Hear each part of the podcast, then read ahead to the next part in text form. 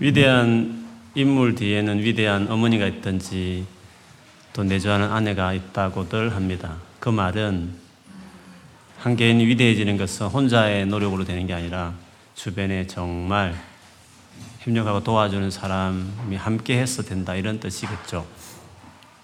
위대한 하나님의 사람 뒤에는 위대한 하나님이 계십니다. 그런데 그 위대한 하나님께서 위대한 사람을 만들 때 반드시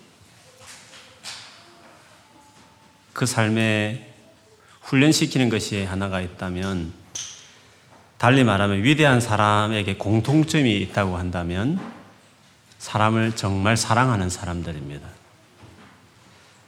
여러분, 사람을 사랑한다는 것은 그냥 착한 거하고 다릅니다.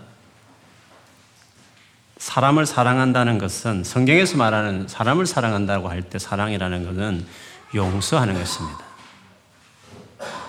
내게 잘해주는 거, 친절을 베푼 거, 또 옆에 사는 이웃이니까, 그리고 내 친구니까, 잘해주는 것은 누구나 하는 것입니다. 그리고 그냥 불쌍하게 보이니까, 홈리스고 아프리카에 굶주린 사람들 같이 아이들이고 하니까 불쌍해 보이니까 도와주는 거 다, 뭐, 다는 아니지만 할 수 있습니다. 그러나 나를 힘들게 하고 나에게 상처를 주는 사람을 잘해주는 것은 어렵습니다. 어떨 때는 불가능하게 여겨질 수도 있습니다. 근데 성경에 말한 사랑이라는 것은 마지막 그것을 이야기하는 것입니다. 착한 사람이라 해서 그거 할 수 있느냐? 못합니다. 그래서 성경에 말한 사랑은 강력한 것입니다. 그냥 마음씨 고운 거하고 다른 것입니다.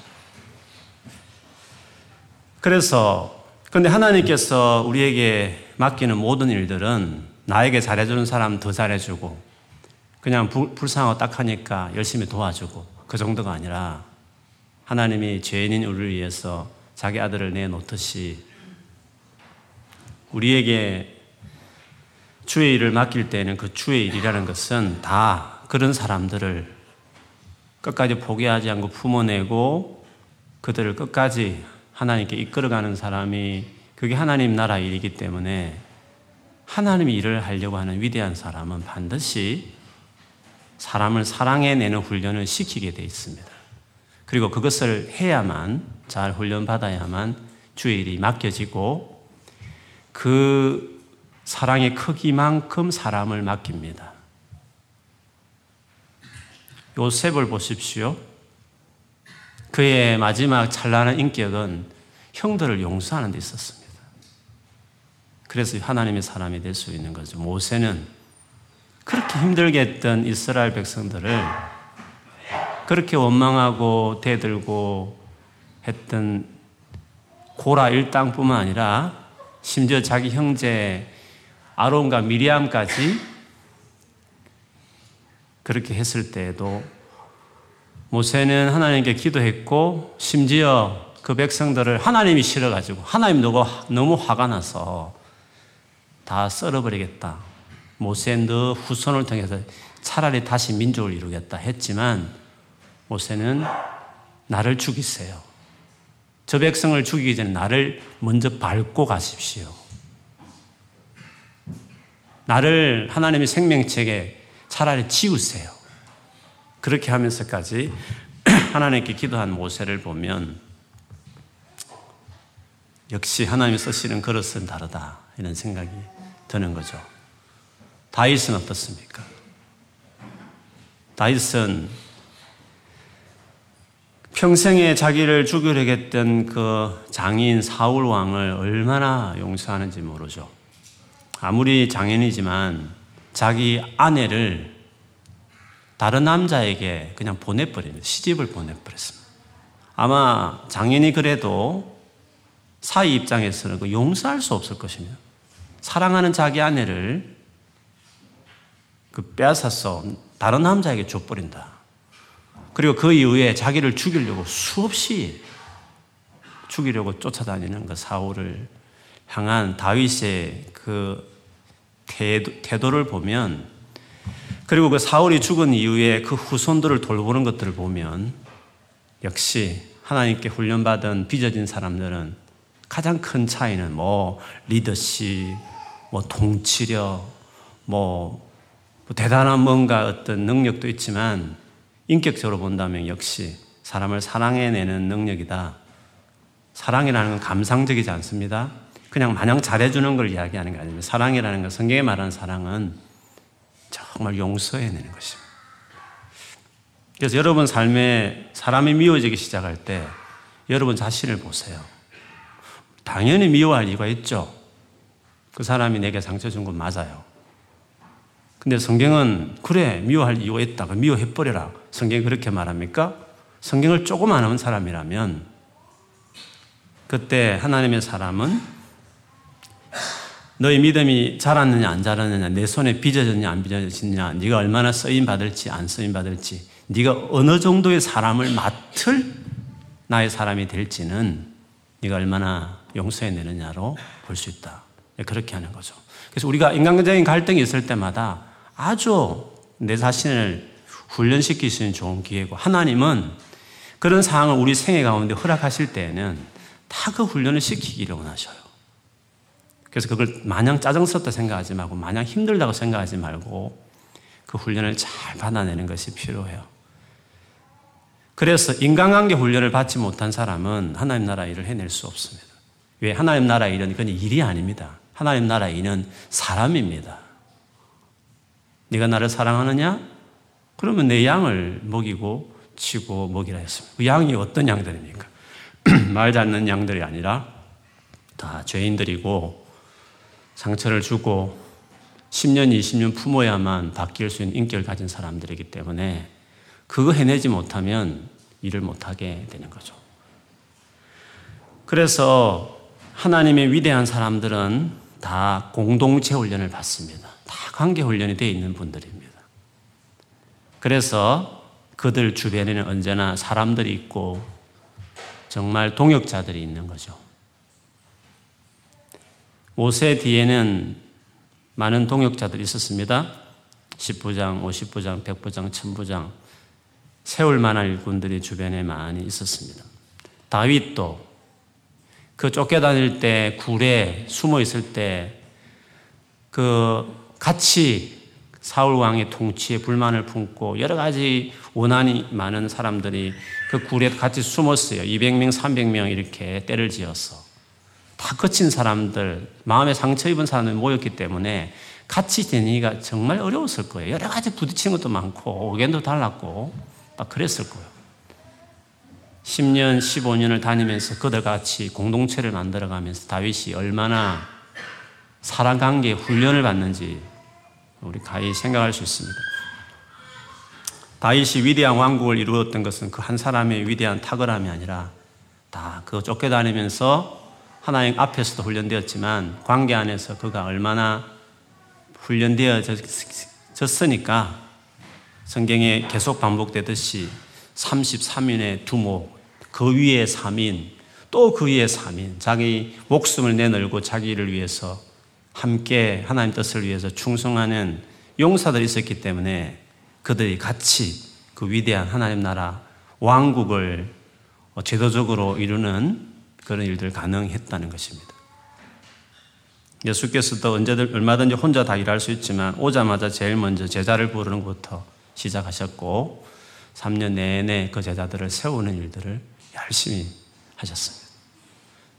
하나님 자체가 삼위로 된 일체니까 그분 스스로가 공동체적인 것이 아이덴티티이기 때문에 함께 더불어 하는 것이 그분의 원래 본능이시기 때문에 그분을 닮고 그분이 하는 모든 일들은 혼자 열심히 해서 이루어지는 것들이 아니라 다 더불어 함께 공동체적으로 팀웍으로 이렇게 하나님 뜻이 이루어지기 때문에 주님은 그 편을 언제나 즐겨 하십니다.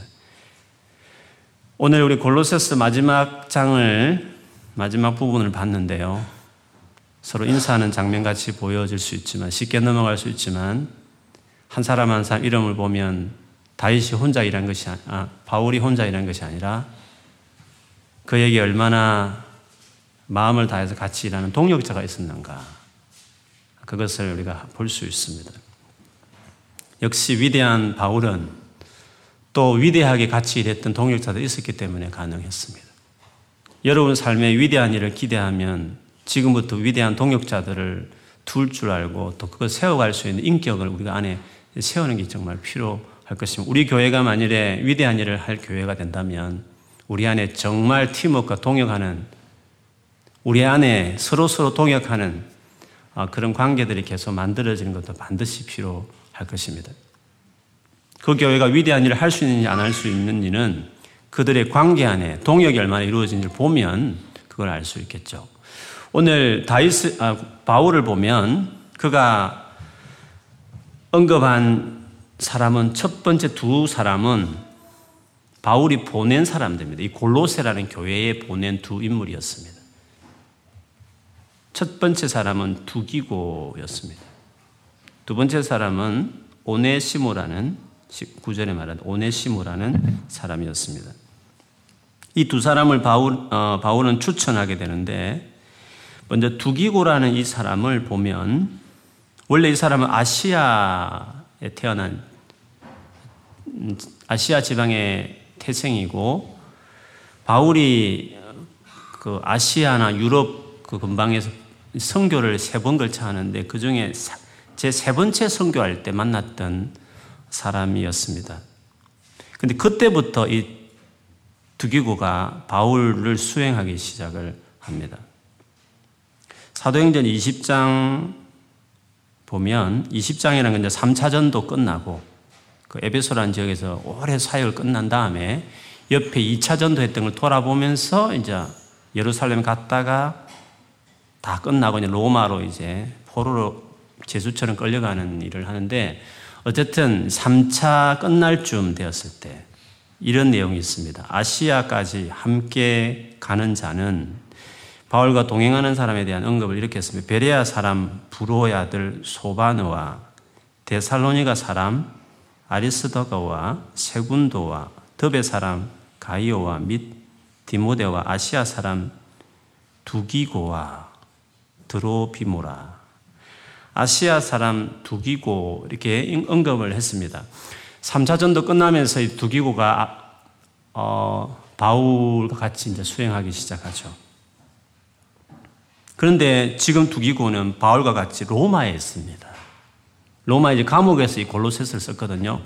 에베소스, 빌리포스, 골로세스, 빌레몬스 이네 개의 서신은 감옥에서 쓴 서신이 옥중 서신이라 그러는데 로마에 지금 서신을 쓰는데 로마에서 저 아시아 골로세라는 지금의 터키에 있는 거기다가 편지를 보내는데 원래 그 아시아 근방에 있던 두기고란 사람이 지금 로마에 바울과 같이 감옥에 옆에 있는 거죠. 그 말은 두기고가 그때 3차 전도부터 계속 바울과 같이 있다가 로마까지 지금 있는 것입니다. 근데 로마에서 골로새에 대한 교회에 대한 이야기를 듣고 그 골로새를 위해서 필요한 서신을 써요. 그게 골로새서였고 그때 또 다른 서신 하나 썼는데 그게 빌레몬서였어요. 빌레몬은 골로세라는 교회가 모였던 큰 집이었어요. 그래서 빌레몬은 개인이지만 이 빌레몬의 집에 골로세 교회가 세워졌기 때문에 골로세 교인들에게 보낼 뿐만 아니라 그 골로세 교회가 모였던 중요한 일을 했던 빌레몬에게도 서신을 썼어요. 빌레몬서를 썼어요.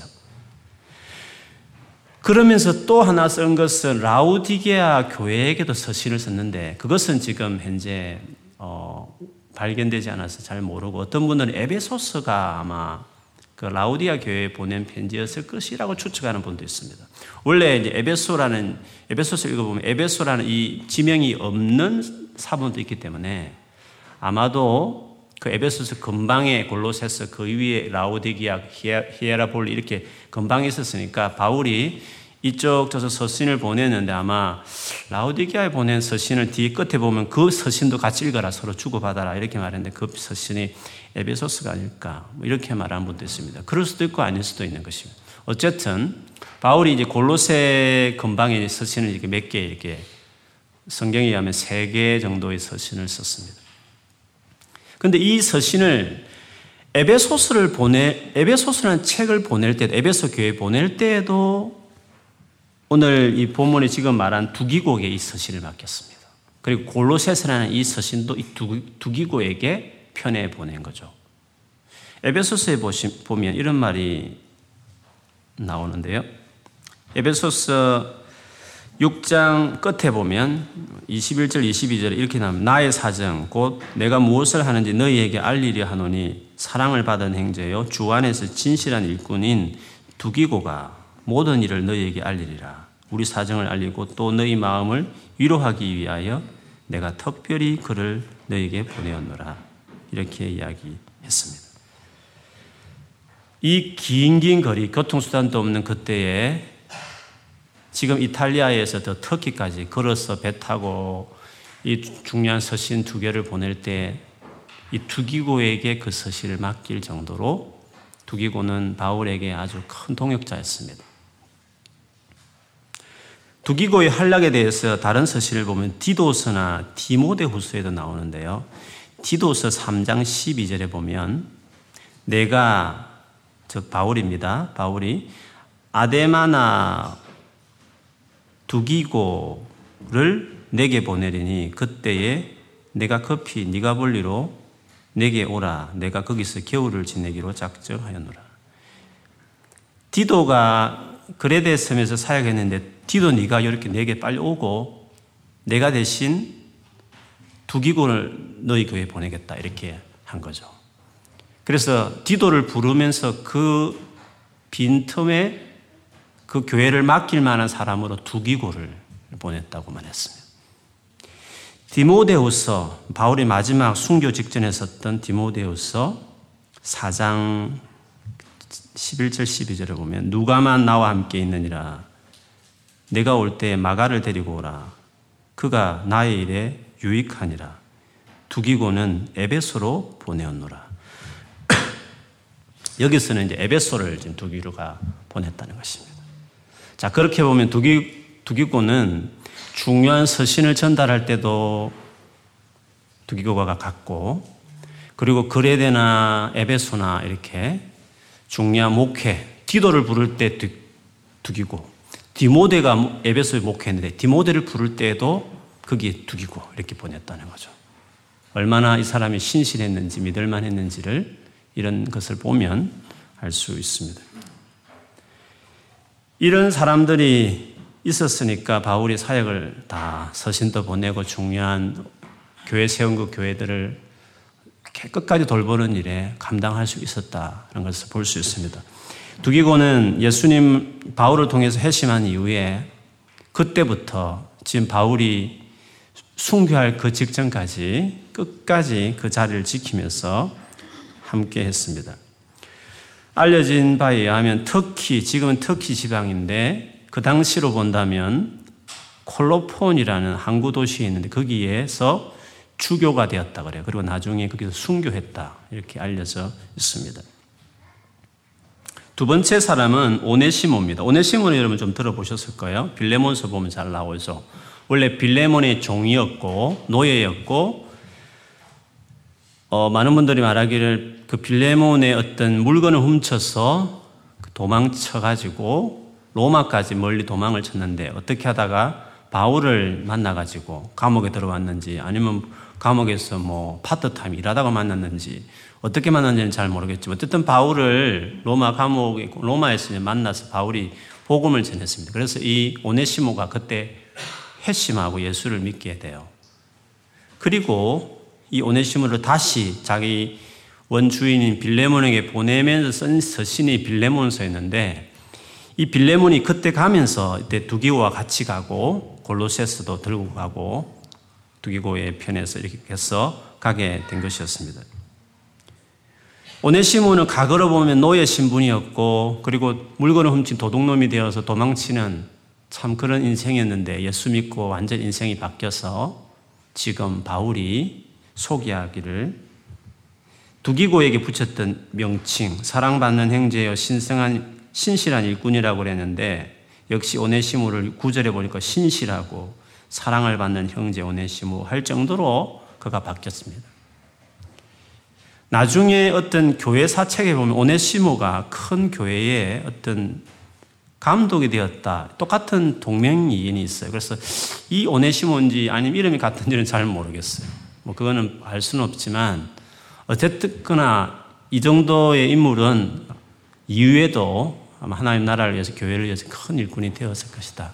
그런 추측을 할 수 있습니다. 과거는 비참한 그런 과거를 가진 사람이었지만 그가 예수님을 믿고 변화되어서 마지막 생애를 이렇게 바울이 자기 서선에 언급할 신실하고 사랑받는 형제였다는 것은 우리에게 참 많은 것을 생각하게 합니다. 사랑받는 형제라는 것은 인격적인 것을 표현하는 단어죠. 많은 사람과 잘 지내는 사람이다. 신실하다는 것은 일에 있어서 잘 해낸다. 그런 뜻이죠. 인격적으로도 훌륭하고 어떤 일을 맡겼을 때 성실하고 책임감 있게 그 일을 잘 해내는 faithful, 신실하고 성실한 사람이면 진짜 성수, 그 사람은 훌륭한 일꾼이죠. 그래서 오늘 두기고나 그리고 오네시모는 이 두 가지 명칭을 다 붙였습니다. 이런 동력자가 바울과 같이 있었고 그렇기 때문에 바울이 이런 사역을 할 수 있었다. 그것을 볼 수 있습니다. 그 다음, 이제는 바울과 같이 있는 사람들 중에 앞에 두 사람은 보낸 사람이었지만 지금부터 말하고자 하는 사람은 보낸 사람이 아니라 바울과 같이 있는데 있는 사람들 중에 골로새 인사하는 어, 여섯 명의 사람을 이야기합니다. 앞에 세 명은 유대인인데 예수 믿은 사람이 된 사람이고 뒤에 사람은 이방인 출신의 그리스도인을 볼 수 있습니다. 먼저 유대교 인이었다가 예수 바울을 만나서 회심한 10절에 보면 나와 함께 갇힌 아리스타고와 바나바의 생질, 즉 바나바라는 유명한 동역자의 조카 마가와 마가에 대한 언급을 조금 했습니다.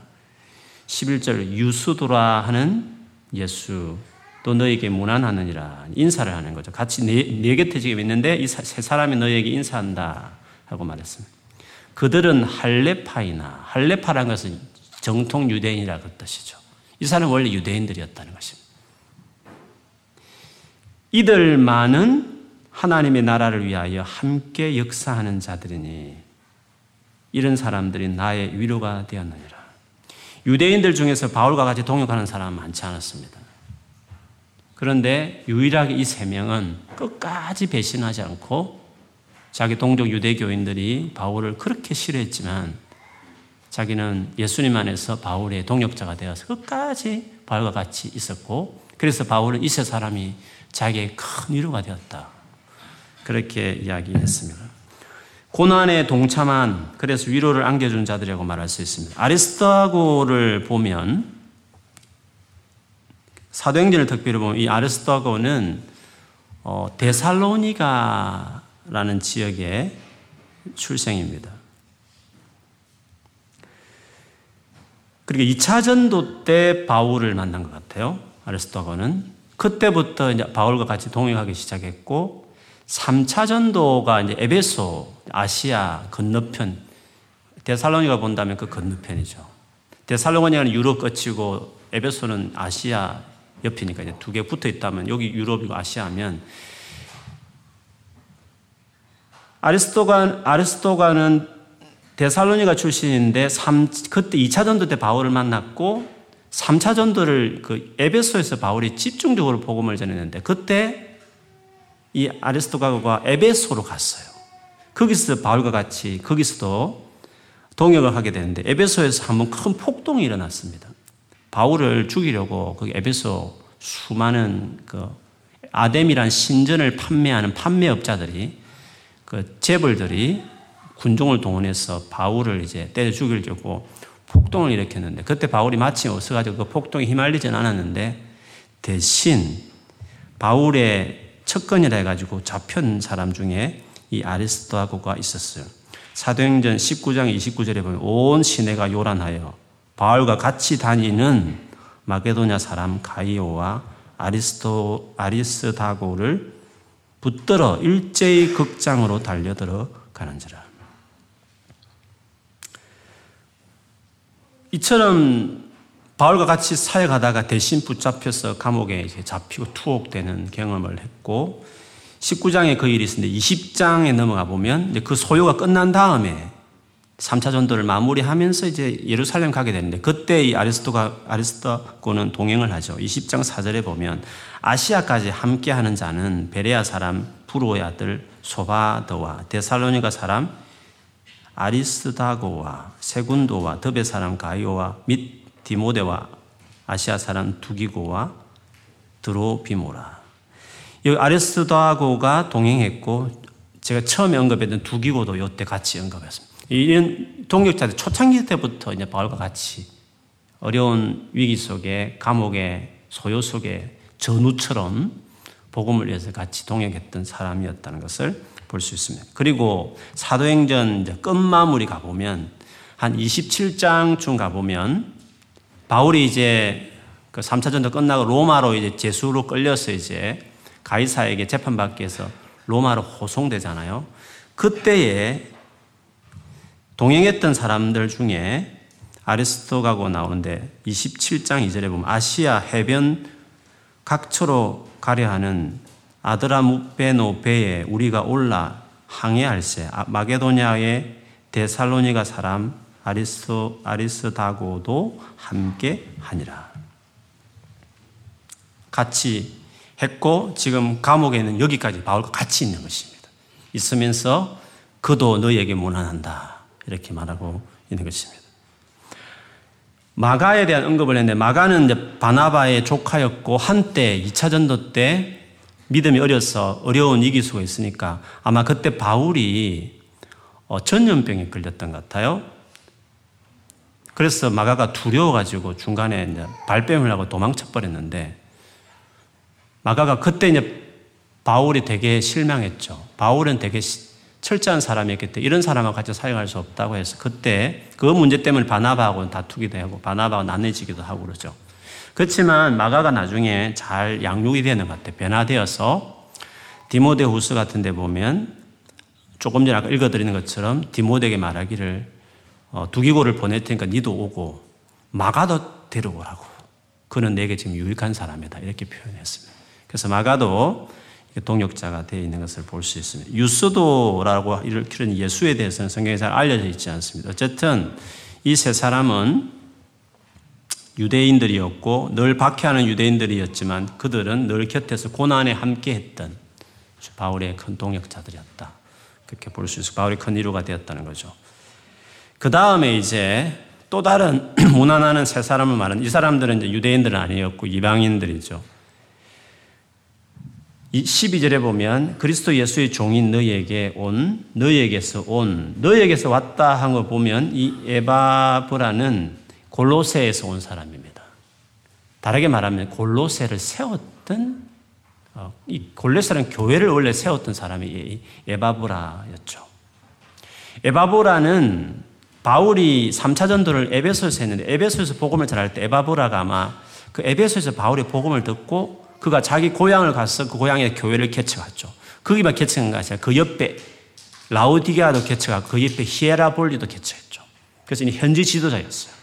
새 교회를 이렇게 개척을 했고 지금은 어떤 이유인지 모르지만 어, 바울이 있는 로마로 지금 와 있는 상태였어요.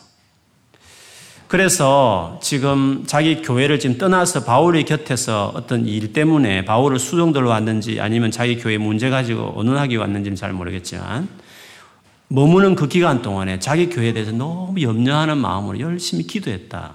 그 기도의 내용을 이렇게 이야기해요. 너희 교회를 세운 에바브라가 무난한다. 그가 항상 너희를 위하여 애써 기도하여 너희로 하나님의 모든 뜻 가운데서 완전하고 확신 있게 서기를 구하나니 그가 너희와 라우디가 있는 자들과 히에라볼리에 있는 자들을 위하여 많이 수고하는 것을 내가 정언하노라. 애써 기도한다. 이것을 영어 성경에 보면 He is always wrestling in prayer for you. 레슬링이라는 표현을 쓰면서까지 기도해 막 애를 쓰면서 기도했다. 그래서 에바브라는 중보기도자였습니다. 비록 몸은 떨어져 있었지만 본인이 세웠던 그 교회와 옆에 또 두 교회를 위해서 레슬링 하듯이 막 기도했다는 거죠. 기도의 제목의 주 내용은 그들이 하나님의 모든 뜻 가운데 완전히 세워지기를, 멋추어 성숙해지기를, 컨펌, 확실하게 단단해진 신앙이 주님의 뜻 안에 완전히 세워진 하나님 백성이 되기를 에바브라는 비록 몸이 떨어졌지만 레슬링 하듯이 그 세 교회를 끊임없이 기도하는 중보 기도자였다. 안 보니까 모를 것 같으니까 바울 내가 정언한다. 내가 옆에서 보는데 매일 기도하고 있다. 밤을 새워서 너희들 위해서 기도하고 있는 정말 신실한 종이다. 그렇게 칭찬을 했습니다. 사랑받는 누, 의사 누가와 또 대마가 너에게 무난하느니라. 사랑받는 의사 누가에 대해서 이야기했습니다. 누가는 뭐 유명한 분이죠. 누가복음서를 기록했고 또 사도행전을 기록한 분이셨습니다.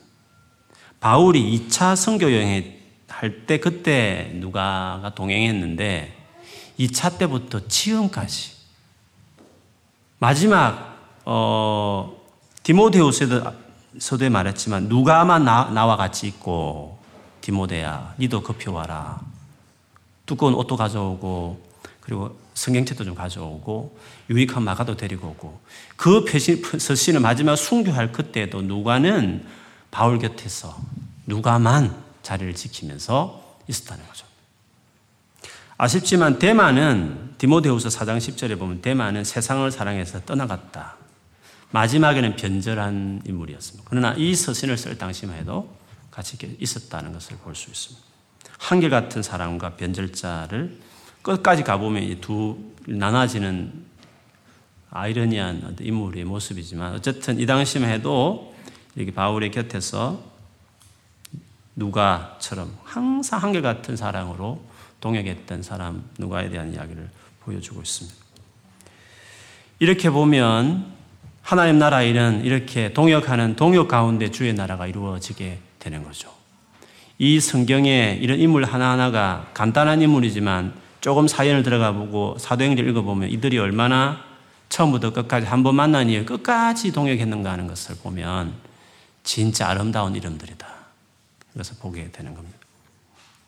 바라기는 어, 이런 동역자가 되는 사람이 필요해요. 나는 어디 가든지 어떤 일을 하든지 간에 나는 동역할 줄 아는 사람이 되겠다. 같이 하나님 나라 일은 혼자라는 게 아니라 다 같이 해야 될 일이기 때문에 어디 가든지 동역해내는 동역을 잘 해내는 어디 가든지 한 마음을 만들어서 같이 일을 만들어낼 수 있는 동역자들 그런 사람들이 하나님 나라를 위해서 하나님의 신실한 사랑받는 종이다. 그렇게 말할 수 있어요. 하나님은 동역자들에 대해서 귀하게 보십니다. 우리 마태복음 10장을 한번 보겠습니다.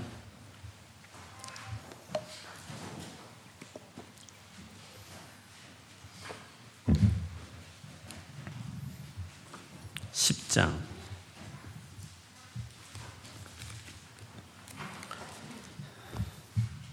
10장 끝에 40절 10장 40절에서 42절. 바울이 이제 복음을 전하라고 제자들을 보내면서 설교했던 내용이 10장이거든요. 그 끝 마무리에 이제 이 말을 하는 것이에요. 10, 40절에 42절 같이 읽어볼까요? 시작. 너희를 영접하는 자는 나를 영접하는 것이요. 나를 영접하는 자는 나를 보내신 이를 영접하는 것이니라. 선지자의 이름으로 선지자를 영접하는 자는 선지자의 상을 받을 것이요. 의인의 이름으로 의인을 영접하는 자는 의인의 상을 받을 것이요. 또 누구든지 제자의 이름으로 이 작은 자 중 하나에게 댕수 한 거리라도 주는 자는 내가 진실로 너희에게 이르노니 그 사람이 결탄코 상을 잃지 아니하리라 하시니라.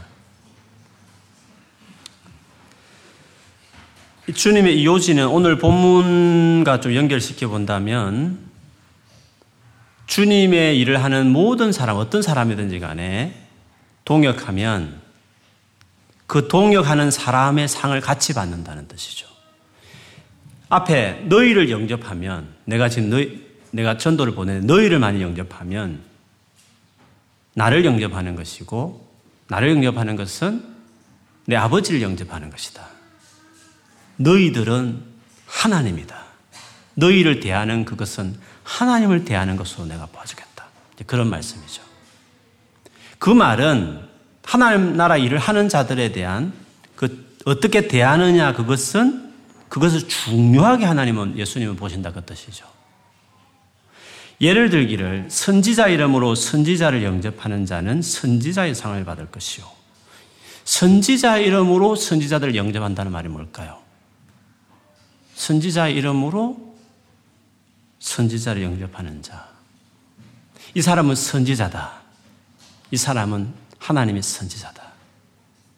그렇게 정말 여기고 그런 태도로 그 사람을 맞이하면 그 선지자와 똑같은 상을 그에게 주겠다는 거예요. 그 선지자처럼 상을 주, 그 선지자의 상을 주겠다. 그렇게 말했죠. 의인의 이름으로 의인을 영접하면 의인의 상을 주겠다. 이 사람이 의인이다. 하나님 앞에 정말 옳은 사람이다. 그렇게 생각하고 그런 사람답게 그를 딱 맞아들이면 그 사람에게 주는 상처럼 의인의 상을 그에게도 주겠다. 이렇게 했다는 거죠. 여러분이 만일에 선교사님이 정말 사역을 열심히 한 선교사님 오셨어요. 그러면 이분이 정말 하나님 나라를 위해서 수고하는 선교사입니다. 생각해서 극진하게 여러분이 할 수 있는 대로 정 없으면 물 한 그릇이라도 없으면 물 한 그릇이라도 정말 정성스럽게 만일에 그분에게 대접을 했다 칩시다. 그러면 그분이 아프리카에서 30년 선교 사역했는데 그 선교 사역한 그 상만큼 그를 그렇게 이해해주고 환영해주고 인정해주고 따뜻하게 맞아줬으면 하나님은 너무 고맙잖아요, 그 선교사가. 그런데 그 선교사를 그렇게 대해주는 그 사람도 기억하겠다는 거예요. 그 선교사에게 줄 상을 그에게 똑같이 주겠다는 거예요. 놀라운 거죠. 그 여러분이 평생에 살면서 이제 하나님 앞에 이제 이런 놀라운 상을 하나님 앞에 갔을 때 받을 부분을 생각해 보면 평생을 살면서 동역하는 태도가 얼마나 중요한가를 보여주는 거예요.